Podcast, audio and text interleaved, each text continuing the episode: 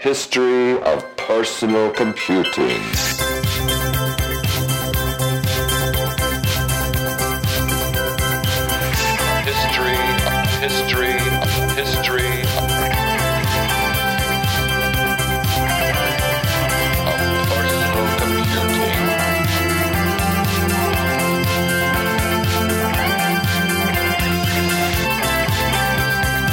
History of personal computing. Hello, everyone, and welcome back to the History of Personal Computing eBay Edition podcast. I'm David, and please join me in welcoming my partner, Jeff. Hey, Jeff, what's up with you today? Oh, I'm still got water on the brain like I did the last episode. Now, is it still wet there? Were you saying? I swear I live in Seattle now. Yeah? Yeah. It's still raining. We got low pressure systems. On the ground causing rain and up high causing rain if they're not on the ground. So we're like in the middle of a circular motion of rain. We might see sun sometime. I think we saw it once last week, but I was inside working. Here, it's been a very nice weekend, so finishing up today with the sun out. So, yeah, it's been really nice. I don't know when it rained last few days ago. Huh? Yeah, next weekend they're talking about sunny, but yeah, we're not going to graduate into just simple sunny. No, we're going to go from like an average of 60 to an average of 84 degrees and humid for the Memorial Day weekend, and I get to put up a fence. But, oh, you know, I take it back. It rained yesterday, but it rained like first thing in the morning, and then it cleared up, and it was super nice the rest of the day, and then into the early evening before the sun went down, so that's why I forgot, because it was such a nice day afterward. But yeah, it did rain. It was all really dark. But anyway. Well, so this is the show where we take an informal look at personal computing history through the lens of eBay auctions. And it's sort of like the Antiques Roadshow program, but all about antique personal computers. And so thanks again for joining us today. On today's show, we're going to talk about I'm jumping ahead, though. How about a little bit of some news? You've got some.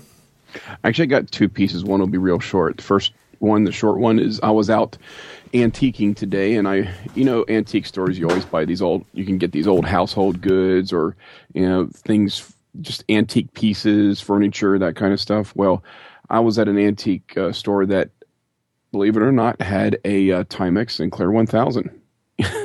I don't think I see old radios. Because you tweeted a picture, right? I tweeted a picture of it today. And I just couldn't believe I saw that there. I'll see like old cameras, old radios, that kind of stuff, but not a vintage personal computer. So I thought that was neat. I didn't buy it. I have a few myself, and the price was okay. It was $20, but the way it was packaged, it had. Oh, you didn't buy it. I didn't buy it. Like I said, I have a few of those already, but it was just the computer, the power supply, the RF modulator, the foam that was inside the box but didn't have the outer box shell. Okay. And then somebody also, they just kind of wrapped it in saran wrap, but they also put a set of TV rabbit ears in there. That's funny. I guess funny. It came off the TV. Maybe they bought it in an estate sale and just thought, okay, we took everything but it's off the TV. It must be a wireless Timex Sinclair 1000. It transmits its signal to the receiver so you can watch. That would have been something, wouldn't it? I think it had a manual, right? I believe it did, yeah. I'd have to go back and look at the picture. It's one of those things, like I saw it, I got to take a picture of this. I took a picture, put it down, and yeah, these antique stores around here, they're in old houses usually, and there are multiple levels, and It's like you can't map the place in your head. You have to just like walk through so many different ways until you think you've hit everything. So there was a lot of moving around today. But I just thought it was interesting finding that there. That's different, antique store as compared to, say, a thrift shop. Right. But finding one in an antique store, I guess, kind of proves that these are antiques now. Yeah, hopefully we'll see more and more of that, because I know at least myself looking at thrift stores, I almost see nothing anymore. Yeah, you'd have to find them at flea markets if somebody's not just trying to hoard them and sell them at their own store, which goes in business for a year and then disappears off the face of the earth. There's a lot of that that's happening too. Yep. But anyway, the real piece of news I wanted to bring up is we've had people from time to time ask us if we're going to go back to the original format for this podcast. And in a sense, we are going to. We're still going to have the eBay episode. And David, you like the eBay format a lot better. And it's a fun format to work with. I like seeing what's out there and what the average and what the going prices are for collectors and stuff. But still, there's a little bit of historical perspective that needs to be added to some of these. So I got with, and you know this too, I got with Todd George, the one half of the Chicken Lips Radio podcast, and he is interested in co-hosting, I guess we're going to call it, the more historical version of the podcast, or we're going to have like two tracks. The in-depth podcast. How about that? The in-depth. An in-depth, yeah. So we'll have the eBay edition, and then we'll have an in-depth edition where we'll have the same systems, but we're going to go in depth more than just the simple write-up, or not the simple write-up, but the quick write-up that we do on the eBay shows. Yeah, and plus you'll be revisiting some of the shows you've already done because we're well ahead of it now on eBay, the eBay version. But you'll be able to have new auctions to look at. Yeah, if we decide to keep the auction side. Oh, okay. You may not have any auctions? All right, well, or we may... Yeah, I guess that would make sense since we're doing the auction show. We might try to find other sources and leave eBay as the eBay show. But, yeah, the eBay show is always going to lead. It's always going to be well ahead because of how the pace of it. We don't know how often we're going to make the other shows, but the in-depth shows. It might be once a month. It might be once every 2 weeks. There's no knowing yet, but there is going to be one recorded at least within the next month with an additional co-host. Cool. And so welcome to the fold, Todd George. And anyone listening, go check out Chicken Lips Radio, too, if you're a Commodore fan. I am, and I listen. And speaking of that, so I guess there's some news that I'll add is I've been keeping up on my little article. I updated it again. So it's on my blog, classiccomputing.com, where I've updated the list of computer history-related podcasts. So it's a pretty decent list. So go check that out. It's the top article. I actually changed the date on it to make it like a new posting since I did some work on it. But yeah, so check that out. So that podcast is listed as well as a bunch of other ones. And of course it lists some that aren't being updated anymore, but they can still be fun to listen to too. So a couple other quick news items is I've been enjoying an audiobook about computer history, and it came out in, well, let me go there real quick because I put a link in the show notes, February 2014. But it's available by paperback, Kindle, or an Audible. And so I got the Audible version, so I just got done listening to it. But it's called When Computing Got Personal, A History of the Desktop Computer by Matt Nicholson. It's really very good. I've enjoyed it. I'm done with it now, and I'm trying to think how many hours it was. I want to say it's eight or 10 hours. I really enjoyed it. It's 302 pages. I can't see where it says how long it is. But Matt Nicholson's been a computer journalist since 1983. I actually exchanged an email with him. And so he said it took him 4 years to research this book. So a lot of good research. And I could tell. I could really tell in listening to the stories because not much of the stories are ones I haven't heard before in different books and all, but just really good and well worth reading or listening to. And in fact, I'm going to get the printed edition as a great reference to use. So it wasn't written up like quickly on some false perception. No. Research really went in and say, oh, this is really how people did things or how people perceived it. Yeah, he didn't just reprint Wikipedia articles or things like that. But it's called When Computing Got Personal, A History of the Desktop Computer, and it starts just like, if I remember correctly, it just covers a little bit just in front of the Altair. A little bit of the build up for the personal computer. And then it goes through, wow, I just finished listening to it. What does it end with? I don't remember now. I'm looking at the... I know it went well into like Steve Jobs coming back to Apple and some of that stuff. And I want to say it ended sometime after that as far as any new things. I think with Linux some and things like that. But go ahead. A bit of a ways through the 80s then, right? Oh, yeah. So, but just a really great book. Like I say, it was well worth buying and checking out. And in fact, I can't think of another general personal computing history book that has come out in quite a while other than this one. So this is a really, really timely and good book. So I highly recommend it. I'm seeing that it's free for Kindle Unlimited now. Yeah. I have Amazon Prime. I guess that doesn't necessarily mean I have Kindle Unlimited. No, I think it's different for Kindle Unlimited. Okay, it's so a different subscription base. There it is, $10 a month. So check that out. And the last little bit of news I'm going to mention, and you and I, Jeff, have not even discussed this yet, but before show I forgot to. But we may have another interview soon. All right. And all I'll say is another very interesting reproduction, microcomputer reproduction that has been made, and it looks pretty neat. And so I've emailed the person, and hopefully maybe we can interview him and talk more about it. I love talking to new people, even if I can't see them. Yeah. So, you know, we've done a couple of those now, so why not keep doing it? And I find the whole reproduction thing pretty fascinating, so... So there you go. So on today's show, we're going to continue covering the second phase of portables, which are the earliest laptops. And so today we are focusing on the Epson HX-20 and then also the Grid Compass. So go ahead and tell us about the HX-20. Oh, okay. The Epson HX-20, also known as the HC-20, is generally regarded as the first laptop computer, announced in November 1981, although first widely sold in 1983. That's a long time to wait.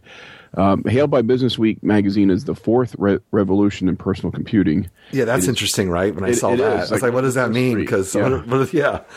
Anyway, go ahead. It's generally considered both the first notebook and handheld computer.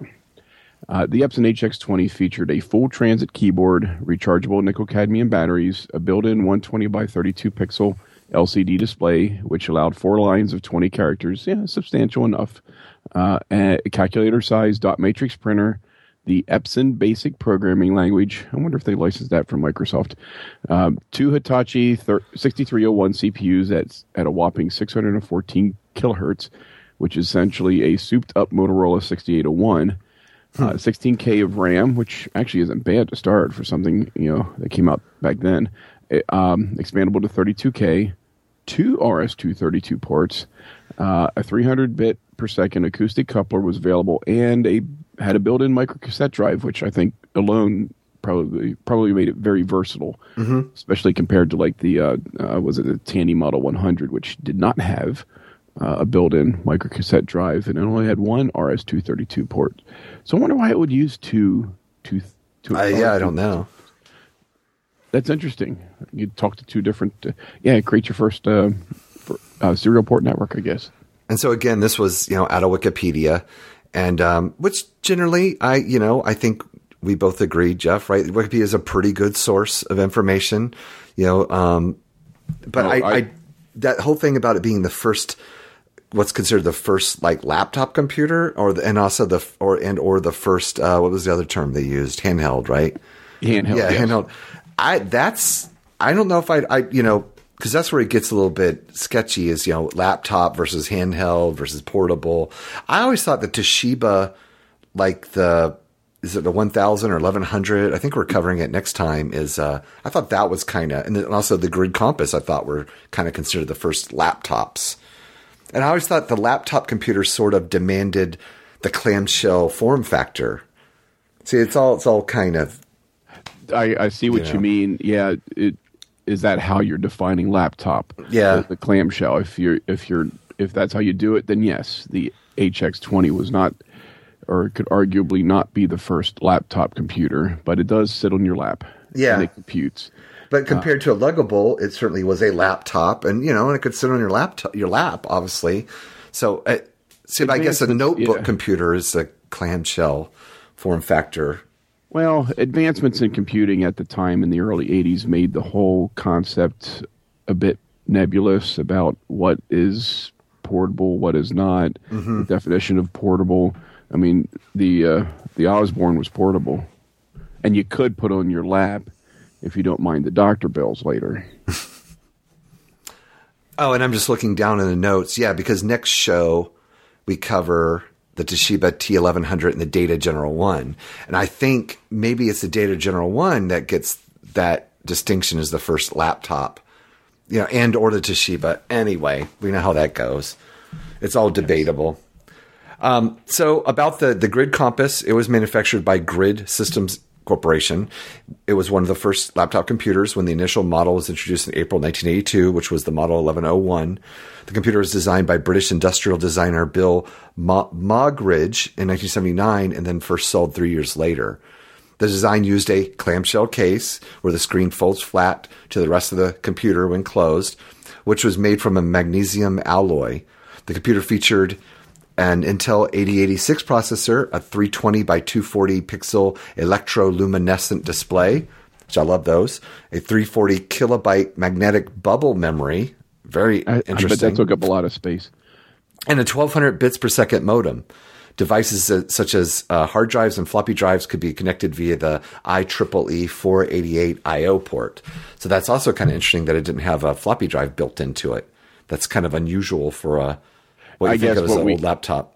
Yeah, what we remember of laptops, even the earlier ones, that certainly is interesting. It's like, oh, where is the floppy drive? How can we put anything into this? But yeah, the fact that it supported IEEE 488 meant that it worked good with, if you went from a Commodore PET with some expansion stuff or some of the older systems that had the IEEE 488, you can just move it straight onto the Grid Compass. But then it wouldn't be so much portable anymore. Mm-hmm. Yeah, right. And I believe the Grid Compass was the first laptop in space. And I actually found. Did you find that auction that I ended up getting, or finding the Grid Compass for sale that says it was used on a space shuttle? I don't think I think I left one. There was very few to look at. Yeah, at least on eBay. So I left one for you. So just maybe that might tell us more, that auction. But I think the Grid Compass is considered the first. Obviously the space shuttle itself and other. The space systems had computers in them. So it was the first computer, like external computer in space. Magnetic bubble memory, I guess that held up in space. I don't know. I would have thought bubble memory would be a little more volatile than solid state memory. Or maybe there's some things I need to study about it. Maybe there's something good about that, even though bubble memory would be physically larger. Yeah, I thought it was supposed to be the future of memory. Way back, I always heard that. But I guess, it couldn't scale ultimately, like silicon. Eventually, yeah. Yeah, silicon, when we get down to, was it nanometer? It just keeps going. Yeah, it just gets smaller. Moore's Law is still trying to work its magic. So take us away with the first auction. What you find? Okay. My first auction, as soon as I open the link here, is... and quite a bit of HX-20s. Thanks for all the ads here, eBay. Okay. As usual, I like to find the ones that sold. Okay. Here's one. Of course, it's rare. It starts out rare, vintage. Epson computer HX-20 with real voice, microcassette, printer, and case. Yeah, that's neat. This went... in a six-person or six-bid bidding war for $121.50. But yeah, this is really neat. It's got the case that it's in has a whole field of LEDs in the background. It's almost like it's used for some sort of visual output. And the real voice, I can only assume, is it talks. I'm not familiar with that expansion, but it looks like it was made for it. Yeah, it says that LED thing has a sticker on it. It says Adaptive Communication Systems Incorporated out of Pittsburgh. So, whoops, phone's ringing. So, yeah, it must have been what would you call this? Like a third party. Not OEM, a third party. Yeah. Expansion. It kind of reminds me with Commodore, the Commodore Amiga 500. Great Valley Products was a third-party company that would make stuff that looked seamlessly like an extension to the Amiga 500. Yeah. I had the GVP hard drive that go with mine, and it just looked like one perfect extension, and this is kind of what happened here. And it was a VAR. That was the term, a value-added reseller. Okay. Yeah, so I'm sure that's what this company was, because they had that. They developed this system, and then they had a case made to fit it perfectly. Right, so they were probably by the looks of it, it mounted. It looks like it's screwed onto the bottom with a couple tabs like it was a permanent edition, that it wouldn't fall off. One of the pictures shows the underside of it. And look, they're claiming it's the first laptop computer in the ad. Well, it's in a clamshell case. Yeah. I guess by definition, right? And this looks, other than the fact that it yellowed a little bit over time, it looks like it was in really good condition. There was a keyboard protector over it, so this obviously was used in the field for some reason. It might explain those lights. It's like a big panel of lights in the lid of the case. It's really neat. Does it explain a little further what that was for? I wonder if it could have been used for some type of testing with the lights and the voice. Yeah, expansion also plugs into a large circuit board filled with over 100 LED lights. Hey, maybe it was an early LED scroller. Huh. It's pretty neat. And that seems to be a pretty good deal, right? Yep. Well, it does seem for all the extra stuff you get. I mean, I guess if you have an HX-20, and this has extra stuff, even if the HX-20 doesn't work, you have parts, physical parts to repair some things. But then you have the real voice, and you have the case, and then you have that weird looking. I'm trying to read. Oh, and it says it doesn't have a power supply though. It's like that display thing was made in Pittsburgh. So that's an issue. No power supply. It has a type of plug, sort of like a. Did these require batteries or allow for batteries? I think they took like double A's or something. I want to say. Yeah. He sold it for what he sold it for. I'm surprised he didn't try to stick batteries in it. Yeah, which right. You shouldn't. You could just use batteries in it without a power supply. Oh, it uses rechargeable batteries, but I didn't know if. I mean, it has a removable cover. Maybe. I don't know. I guess I'll find out. So I see the bottom now. I'm sure you could recreate those battery packs, right? You could. Todd and I will let you know when we get to this machine on the in-depth episode. Well, it's very interesting. Did you notice it also has like a plastic overlay for the keyboard? Yeah, like the keyboard protector. And that, I guess, what would you do if you find a machine that had that on? Would you take it off or would you leave it on? I'm trying to get a closer look on it. From the picture here, it looks a little ratty in some places, but it's like it was Velcroed in places. I think as long as it could clean up, like it doesn't look too bad. As long as it cleaned up decently, I'd probably keep it on there, especially in something like this where it's part of the, that's the way it was designed or put together as a system. It'd be kind of neat to keep it together. But if it's like really nasty, I'd probably just take it off. I'm still trying to read. But you have all that gummy, sticky stuff that would be stuck on. The LED, yeah. Well, that cleans up pretty good. Gugon does a pretty good job of cleaning that kind of stuff up. Mm-hmm. So the LED display says Adaptive Communication Systems, Inc. Yeah, and so there's a real voice part of it. Oh, and it looks like the LEDs are paired up. There's a red LED and a green or amber or something. Or clear LED, whatever that may be. Yep. Yep, and no idea what it does. That's a mystery. Well, maybe somebody has seen one, or maybe the person who bought this is listening to this podcast. That would be nice. But yeah, I thought it was an interesting grouping. It's like it's all one. You could take this to one of those shows and show somebody. You could take this to a VCF show, put it up on a table, and it'll draw some interest. You could throw somebody into an epileptic seizure with it. Yeah, learn how to program that output. And wow, I have to look into those LED things sometime. So check out my next one, the next one, which is my auction. So it says NASA SPOC, capital SPOC. Maybe we can figure out what that means. Grid Compass, computer used for Space Shuttle STS-51-I mission. And it's being sold out of with free local pickup out of Arlington, Virginia, which is outside of Washington, D.C., of course.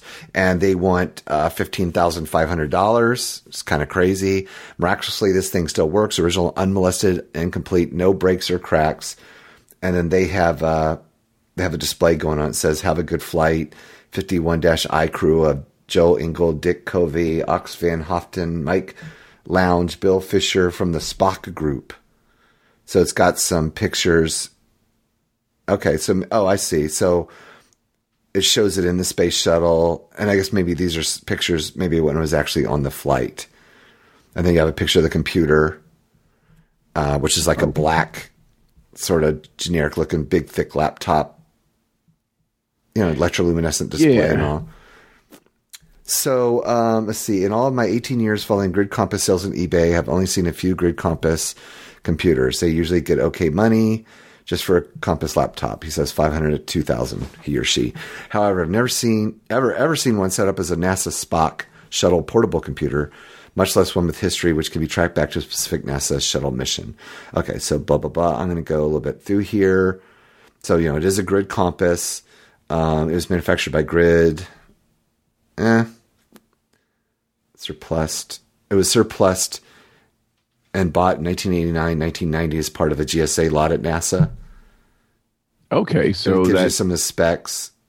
Okay, so it was used by the Shuttle Discovery in 1985, STS-51. So that was an early mission for training preparation. Let's see if we can get it out into space and bring it back. I was looking at one of the pictures here where he shows it sitting on foam sheeting. Yeah. And in the background, I noticed he's got a TI calculator there. It looks like the SR-56 or something similar.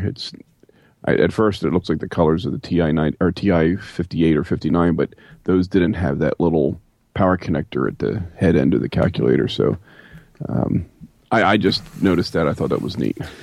So it is pretty cool. And I mean, other than this person with some pictures saying this is one that went up in space, I mean, that's pretty significant if it went up in space and it was on a specific mission and such. But does it actually go in to say how that was proved? Yeah, see, I would have to go all Rick Harrison on this and say, I need to see paperwork to prove this, or I have to bring my expert in from the museum and say, hey, this really did go up into space, especially for that price. Yeah, well, if you ever watch, like, Antiques Roadshow, you know, that's pretty much I'm trying to think of what's the word for that. There's actually a provenance. Yeah, that you know, that you have to sort of have provenance to sort of prove these sort of claims. Extraordinary claims demand extraordinary proof. They don't say that. I say that. Yeah. So you know, that's the thing. Is it's a pretty cool thing. If it's not to say the guy's a liar, but you know, are you going to spend that much money without it being absolutely some kind of paperwork or identification on it, which it doesn't seem to have. It just has a little sticker on the back that says Class 3 for flight, and it looks like that's even torn. Oh, and I didn't see that part. Class 3 for flight. Let's see. I went through the... Oh, okay, so now I see the pictures. And that's a weird-looking serial port, too. But it's a neat machine, and definitely these are cool, and it works and everything. You know, I kind of don't think it's worth $15,000 unless they had absolute paperwork that, you know, no question that this is used on a space shuttle mission. If it has that provenance that you were talking about. Then I almost think it could be worth more if that could be totally proven. So I try to remember to maybe look back on this and see how it goes. All right. That will be interesting. Yeah, he has 6 people watching it. It ends in 11 days. Yeah, we'll have to see how it does. All right, well, take it away. Okay, now I have another Epson HX-20. So this is a very basic one. Yeah, as soon as I click the right button here. And this one is more like what I'd probably expect to find. I want to get one of these for myself sometime. I don't need it to be pristine. I don't need it to be very junky. Mm-hmm. It might be missing a part or a cover, and I'll be okay with it. But this is about the kind that I would probably afford to buy if I actually wanted to pull the trigger on one. It looks like it's missing a cover to the printer. But it's clean. It's very clean. It doesn't even have the yellowing that I saw in the last one. And does the guy say that it runs? Sold as is. Yeah, it shows it working. It has a picture of the display. Okay, I didn't go that far into it. Oh, there it is. Okay. Does it look like it has some bad text in there? Line 4 on that display looks like garbage. Yeah, but someone could just name to file that. Or special characters. $40 and $10 shipping, and this one ended unsold. Oh, but not relisted yet. Apparently not. But I might have to keep an eye on it. yeah, you know, my wife spent some money at the antique store. Now I get to buy my own stuff. I was just taking a quick look at the seller and seeing what else. It looks like they mostly sell a bunch of like motherboards, and not really particularly old ones. Or not that old anyway. It's mostly newer sort of salvage stuff. Yeah. Build myself stuff from scratch. Oh, he has a Drake SPR4 shortwave radio receiver sold as is. But maybe they'll put that one back up. Yeah, I keep an eye on things. Looks like he has some pretty cool equipment. Yeah, $40. That's not bad. Yeah, it's not too bad. If it runs and if you can get by without a printer cover, and you probably almost 3D print one of those now. And the paper for that, just like cash register or calculator paper, right? Is it heat sensitive? Is it thermal paper that it uses? Oh, I'm not sure.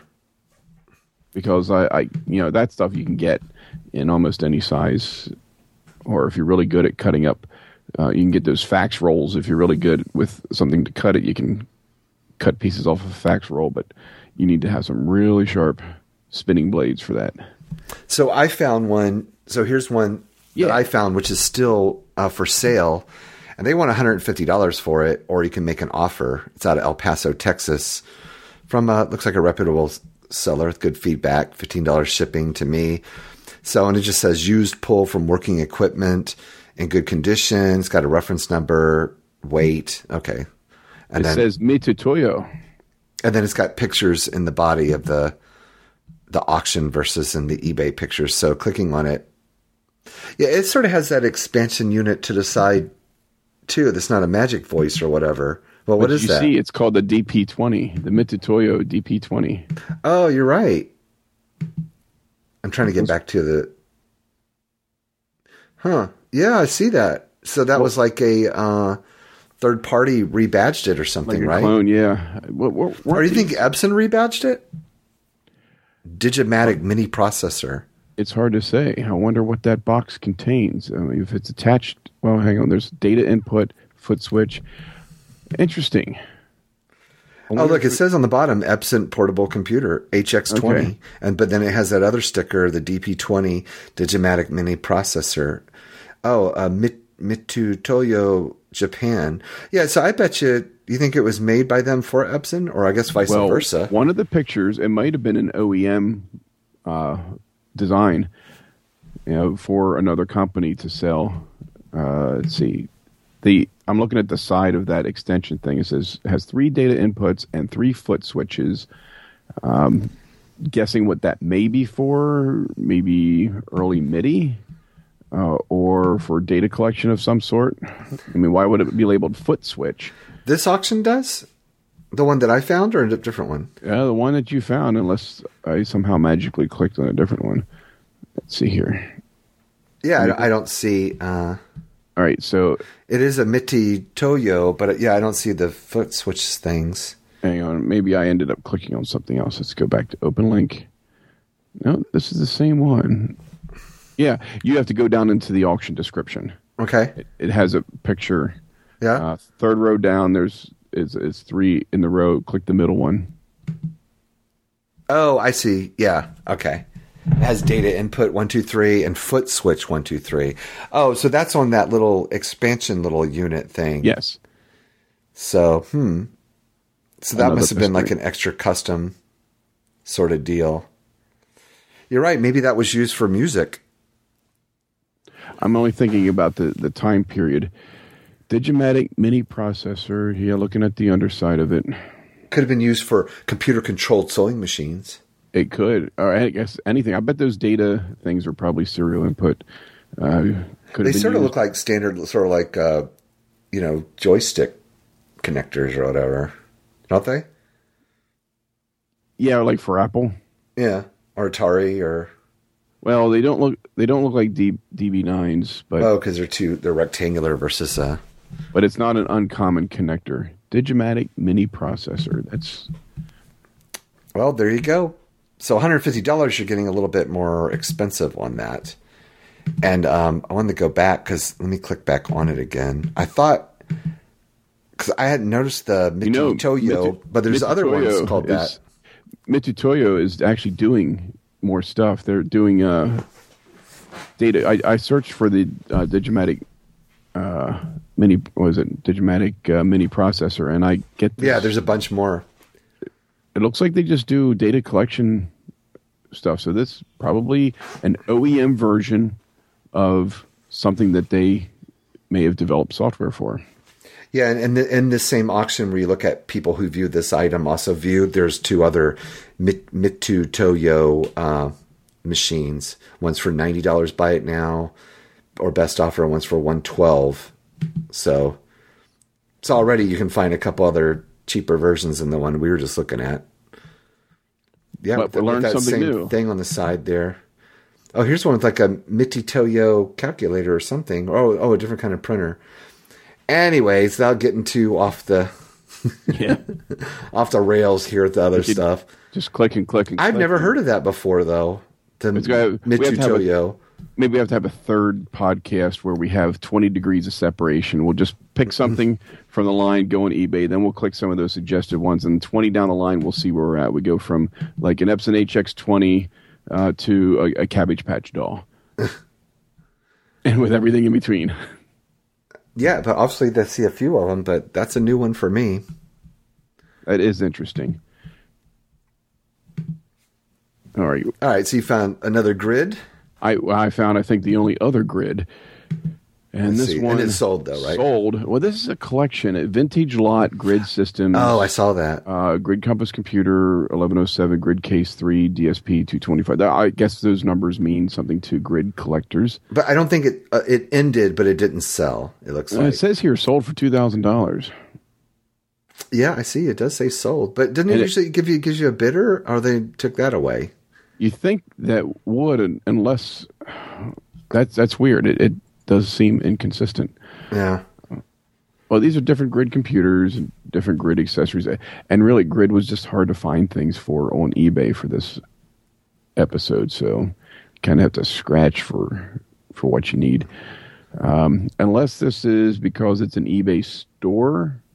Maybe it's treated differently. It wasn't put up for auction. It was just put up for a straight sale. Mm-hmm. The Potomac e-store. Ready for repair. That's right. They all are. Yeah, 2,000 bucks from. I mean, I guess if I find one in the garbage, it's ready for repair. I guess they demand a price.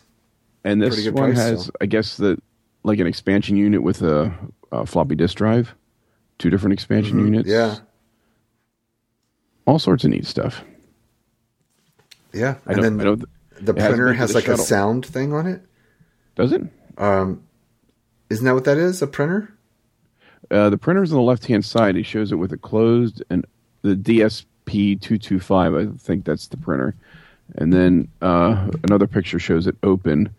And I guess it's just a reinforced case. You know, yeah. I'm guessing the same magnesium-style case as the computer itself. I'm not a grid expert. Which is the same black material they use for the Next boxes. Yeah, I've seen those cases before. Where did I see them for other things? Didn't Panasonic use them for their Tough Books? Did they do company I worked for way back when did some field work for utility companies, and they purchased a whole bunch of Panasonic Tough Books. You could drop these things, and you know nothing would happen. But they were built tough, and they had the metal cases. I don't know if those are expansions. I think they're actually just other computers. They're other like desktop computers. Yeah, some of them are, but the printer would be... Oh, I see what you mean. Okay, so the low profile, they don't have the built-in display. They would hook up to a monitor. Yeah. A lot of pictures to look at. Now I'm stuck in the custom picture thing this person used. There's... Oh, I see what you mean. When you click on it, it goes to... Yeah, there should be an X in the upper right-hand corner. Well, I did find... Oh, so now those are sort of regular auctions. Oh, wait, and then those might be expansions because they only have a single connector on the back. Single major connector. Like a large... Laptops, well, too. Actually, unlike a Centronics, but it's smaller. Maybe like a 25-pin Centronics instead of a 36-pin Centronics.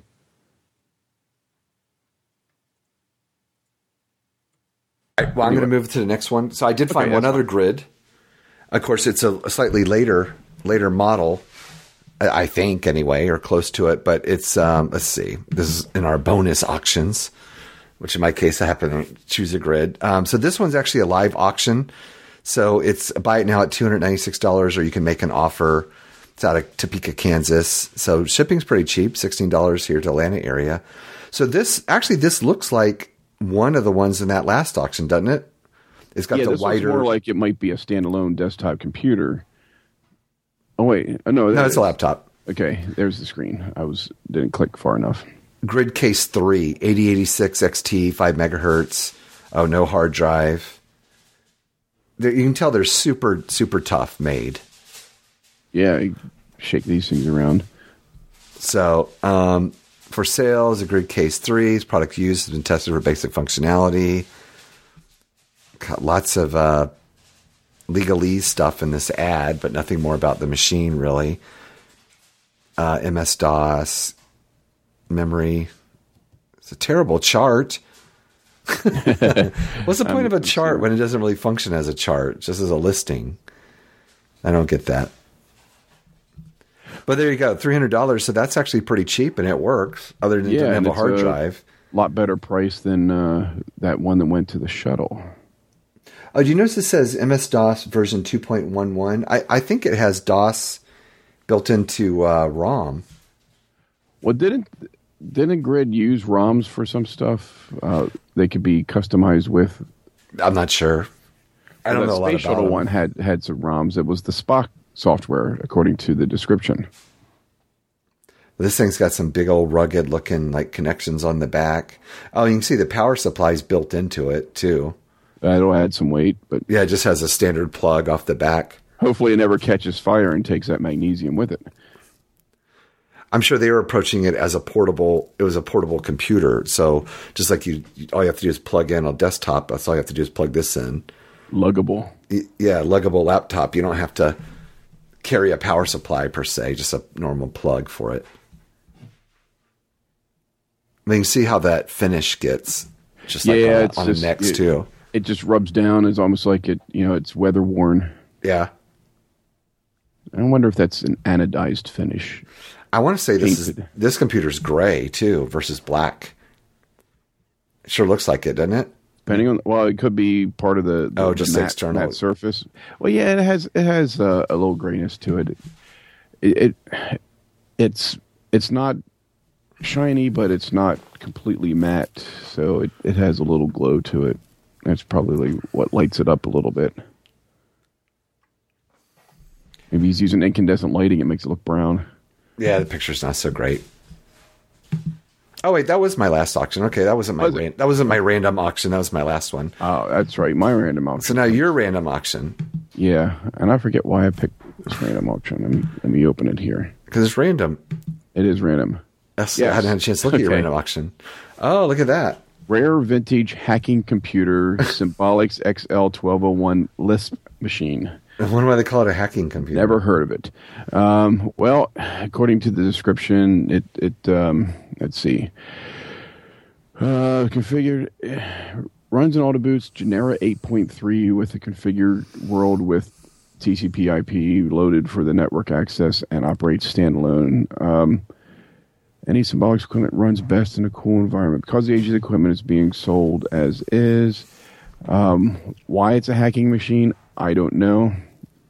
Maybe this is a preferred type of machine for some hackers. From what I get from what little description there is that this is a standalone internet connecting computer with built-in TCP/IP. Oh, it's got that what's that connection? Coaxial type of connection on it. Was it 10 base 2? Something like that, yeah. But that's what the connection's like your cable television. I've heard of Symbolics. I don't know anything about it, but I've heard of it before. Let's see what Genera 8.3 comes up with. See, they're saying it's a Lisp machine, but it doesn't say what its OS was, because that really wasn't its OS, was it? It's Genera operating system. Oh, okay. It's actually developed by Symbolics. It's a fork of earlier operating systems that the MIT AI Labs Lisp machines, which Symbolics had used in common with LMI and Texas Instruments. It runs on computers based on Alpha processor using true 64 Unix. Yeah, I was going to say it had to be Unix. So Lisp, isn't that the one that uses all the parentheses? Yeah, I'm not sure. But they want $1,200 for it, or what? I'm sorry. Oh, it's actually active bidding, so it's at $1,026 at the moment with a little under 4 days left. So yeah, I guess it's popular for somebody. That's real world values right there. People want to pay some good money for it. And I would guess that it's probably somebody who went to school or grew up with something like this and wants to buy back their childhood. You know, I think so. But yeah, Lisp. That's the one that does almost everything with parentheses, and got to check to make sure that they didn't wear out those keys on this keyboard. Nope, still in the same spot, still nice and clean. But yeah, it was a random. I actually found this by clicking through three or four different other auctions. I thought, okay, this looks random enough to put in today's show. But a hacking machine, I guess. Yeah, I guess it could be. I guess it could monitor IP networks. If you know how to use it. Yeah. I would think you need a little training. So I went for something. I did a search. So my auction link is search term UNIVAC. So I was just trying to find something random, and I decided just to include the whole search, this whole search. So basically at the moment it's bringing up 101 listings. And, UNIVAC is historic. And if you do a quick sort of scroll through here, you can find quite a number of core memory planes that I see that, yeah. Supposed to have come out of. Here's a rare Pentagon version, large UNIVAC magnetic ferrite core memory plane. But anyway, you can buy some cool looking core memory to check out. There's some circuit boards and parts of things that are part of UNIVAC. Here's something. What is this? 20-inch vintage 1960s UNIVAC Sperry Rand mainframe computer board in the original box. Let's click on that for $175. Buy it. Actually, now. I'm looking at the vintage Sperry UNIVAC golf balls. Oh yeah, but this is kind of neat that the fact that it's in a UNIVAC box, because that's certainly nuts. Oh, it's just the box for $175. Well, I mean, I guess that's pretty rare, but I don't know how interesting just looking at a box is. I thought if it had a part in it. But there's like a data terminal and a lot of like different little circuit boards and core memory though. So if you like some type of collector's piece for the UNIVAC, then that, that'd be cool. Oh, one thing that stands out too is, there's a couple of them here. The reels, do you see those? There's like a red one and a pink one. Wow. Where it says UNIVAC on it. This is like the tape reel to reel. So the 8-inch one, they want $350 for in pink. I like the red one better because it's actually white lettering on red, and it looks smaller to me. But it's $239. I was looking at this one auction. Now you cannot garner anything from the title of the auction: 1984 ENIAC Apple I MITS Altair Intel 4004 UNIVAC Wozniak Steve. Oh, I bet you it's a book. Really, it's a book. Yeah. But really, just use every buzzword for the period, and. Yeah, there's a bunch of other books in here, I guess, because they mentioned UNIVAC. Got me to click on the auction. I would really like that red reel. That would just be really neat to hang up on a wall. But, for over $200 just for an aluminum. Yeah, really, it's like reel. But now I know what to look for if I start seeing these in antique stores. Yeah, and the golf ball's $15. That's Sperry right. UNIVAC. That's pretty neat. That's kind of a bargain, really. Yeah, but salespeople gave those away to everybody. The rest of them are sitting in a pond somewhere on a golf course. Unopened box of 3. Oh, they have multiple boxes. $15 and then $3 shipping. That's a pretty good bargain, really, though. Of course, that is later. That's later in the run. That's not really the historic UNIVAC because that would have been. Well, I take it back. Sperry Rand, right? But I think that's still later if it's just called Sperry UNIVAC. Oh, it was it Sperry Rand first and then just Sperry? Well, it was the Sperry Rand UNIVAC. So I'm not sure what the deal with that is. Well, I would imagine after Rand is just not part of the company anymore, the name or anything. I'm surprised we don't see. More it was Remington like, Rand originally. That's okay. The deal. Yeah. I'm surprised we don't see any more things like digital wristwatches that just happen to say, you know, they put UNIVAC in the name just to get it in the list of geeks who are looking this up. Geeks like me. So there you go. You can check that out. Lots of other. Yeah, those links will keep changing. If you happen to listen to this at a later time, you could probably look at that search thing and find some different stuff. It morphs. It changes. So I know for the longest time, I always wanted to create I did it one time years ago, create like a page, and it just contained different like search phrases for eBay. You know, like Commodore PET, and then you click on it, and it automatically goes over to eBay and does the search for you. And but then they kept changing, and things would break and stuff, and I never kept it up. But I had hoped to build the one page people would go to for vintage computing on eBay. So what about values? What do you think? What do you think? I think these items standard are just hard to find to come up with an exact value. Well, HX20 seemed pretty, not too bad. I'm guessing, yeah, they're close to about 100, 130. It would probably be a good price for one that I would hope works. Yeah. Or if it's just a very base system, maybe less. Yeah. And one of these days I'm going to get myself one of them. But personally, I'm looking for something, you know, below $70 or $80. Yeah. But maybe it's wishful thinking. Maybe I'll never get one. That, you know, if I keep thinking that way. Well, and as always, if you really look and follow it for a while, you can always get a better deal. Generally, just be patient, and you can usually catch one cheaper. That's how I got some of my stuff. Yeah, the premium priced ones, the middle, the outliers. So you always have the outliers of the most expensive ones, and then of course the cheapest ones you can capture. Well, that's how I got my Radio Shack TRS-80 Model 100. You know, they're going for about, and they have been going for about $50 or $60. I just patiently waited, and I ended up getting one for $25 plus shipping. Yeah, in really good shape. And occasionally people put them in the wrong categories, and then they're not picked up on, stuff like that. That's true. That happens a lot also. And then you find other stuff in the wrong categories, like I was talking about. You know, I look for vintage calculators, and I see brand new 4-function calculators that, you know, you can buy at Walmart for $2 in the mix, in the vintage electronics section. Oop. Oh, almost hit my headset off there.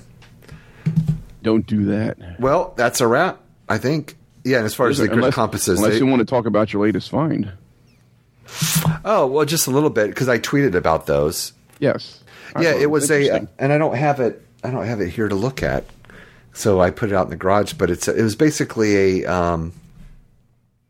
developmental, or what would you call that? It's a very high-end microprocessor trainer. Trainer, thank you. Yeah, and it does work. So I had a chance to mess around with it some, and the power switch was a little goofy, but now it seems to come on and off properly. So maybe it just needed, I don't know, the run, where it hadn't really ran in a while. But yeah, that thing, it looks pretty much brand new, but it's a, here, let me, since I'm on eBay, I can jump to it real quick. So hold on, let's see. Cause I can look at the one I bought. I got it off eBay, and let's see, bear with me. It was, not selling. I bought it. Yeah.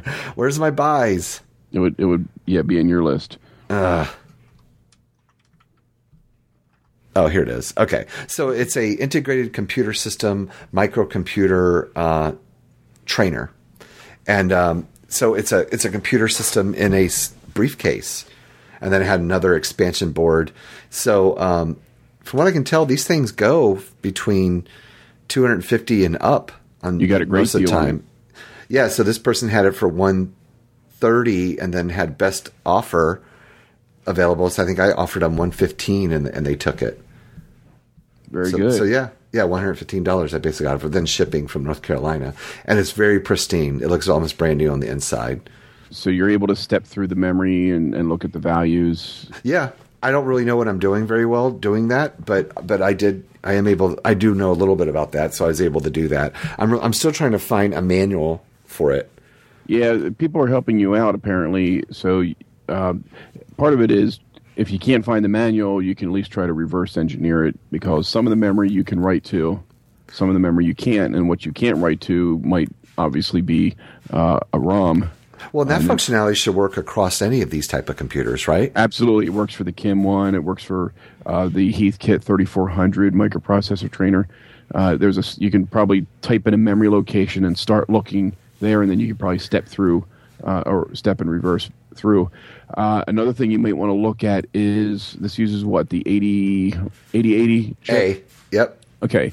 The CPU probably has a jump address that it starts at. Look for code. You might want to find out, I don't know off the top of my head, you might want to find out what that address is, then go to that address on your trainer, and that might tell you then where the ROM starts. And then if you can somehow dump that, other people might help you disassemble it, give you an idea of what it's trying to do and where things may start. I'd love to play around with something like this for a period of time. I'd like to see there's a way to interface like a terminal serial connection to it. And and looking at the expansion stuff, it doesn't really have a. It just has no edge. Yeah, it has another available parallel. See, it looks like it has like you can make sound and run motors and do I/O. I mean, that's neat. That would be trainer stuff. And those two little cables coming off the back right, those are like audio in and out that go to a cassette player, I assume. Oh. Pretty sure. Oh, I see. Okay. So, yeah, so it's got lots of things. Very other than interesting. There doesn't seem to be an easy way to sort of connect it to, like, say, a terminal. Connect it to your either old terminal or your modern computer running a terminal in it, which would be pretty neat. Yeah, it's hard to see some of these images. They don't get very big. But I haven't had a chance to look too much. I'd like to see if I can find a community of people messing with them or just have done some hacks or done stuff with them. Yeah, there's especially like get a manual. There's like a like in the upper right-hand corner of the base area, there's a row of pins that have labels. I can't quite read those labels from here. On the bottom part? Yes. Oh, right near those audio connectors you were talking about on the right edge. Oh, they both... They reference the audio in and out. Okay. Yeah, that sort of vertical row there. So it's like an edge card for audio or something like that too. Yeah, I don't think there's an edge card, but I guess it's referencing those two plugs up there, which are like, which again look like the type of plugs you'd put in a Radio Shack cassette player. Okay. To interface that. Yeah, and then just to the right of that, there's like two lights. Vertical. Yeah, it's two lights, and then down below the lights, there's like a vertical row of pins. Yeah, I'm pretty sure they're not pins. They're like, I mean, are they pins? It's hard to tell. Maybe they are pins. Just out of focus here.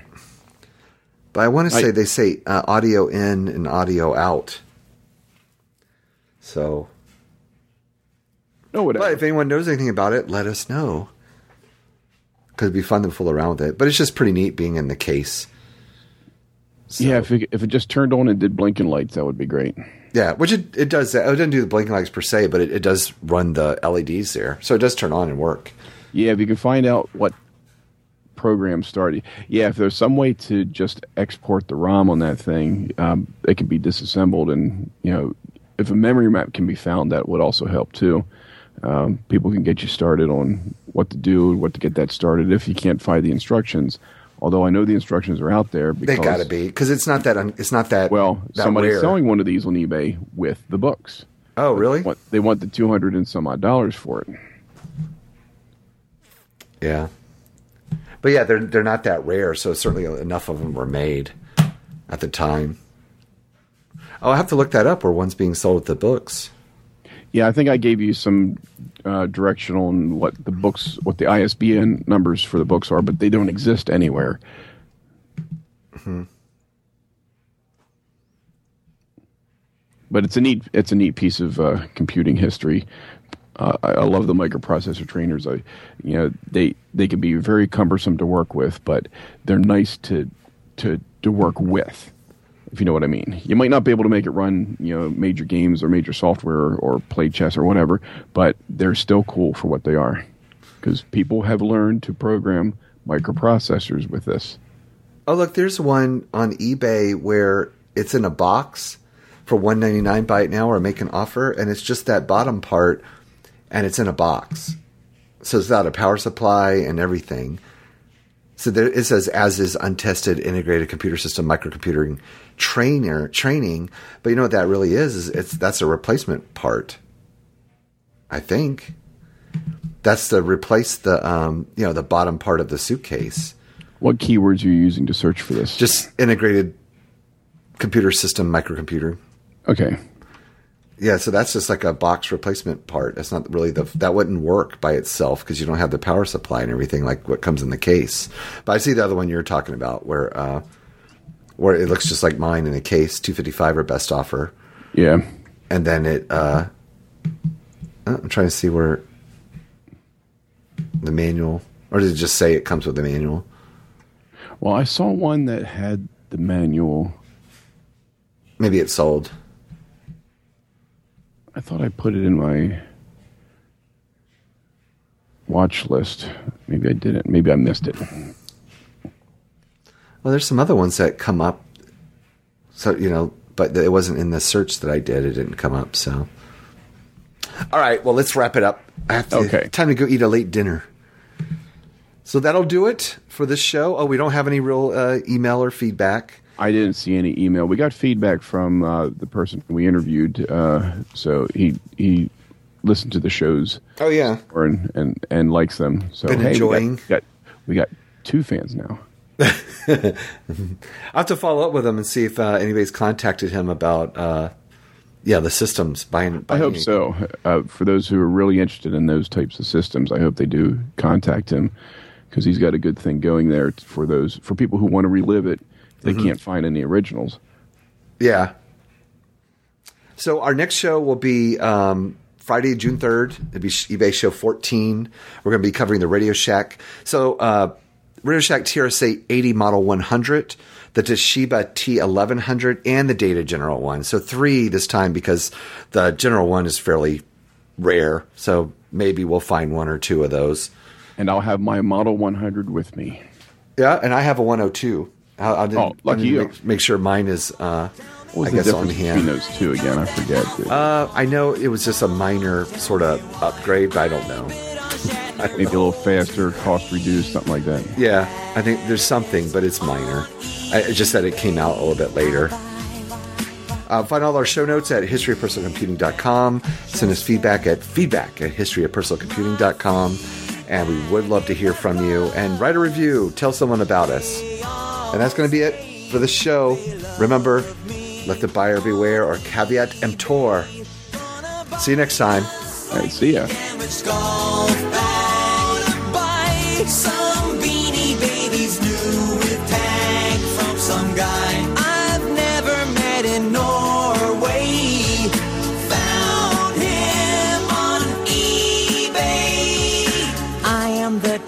Who is liable to snipe you.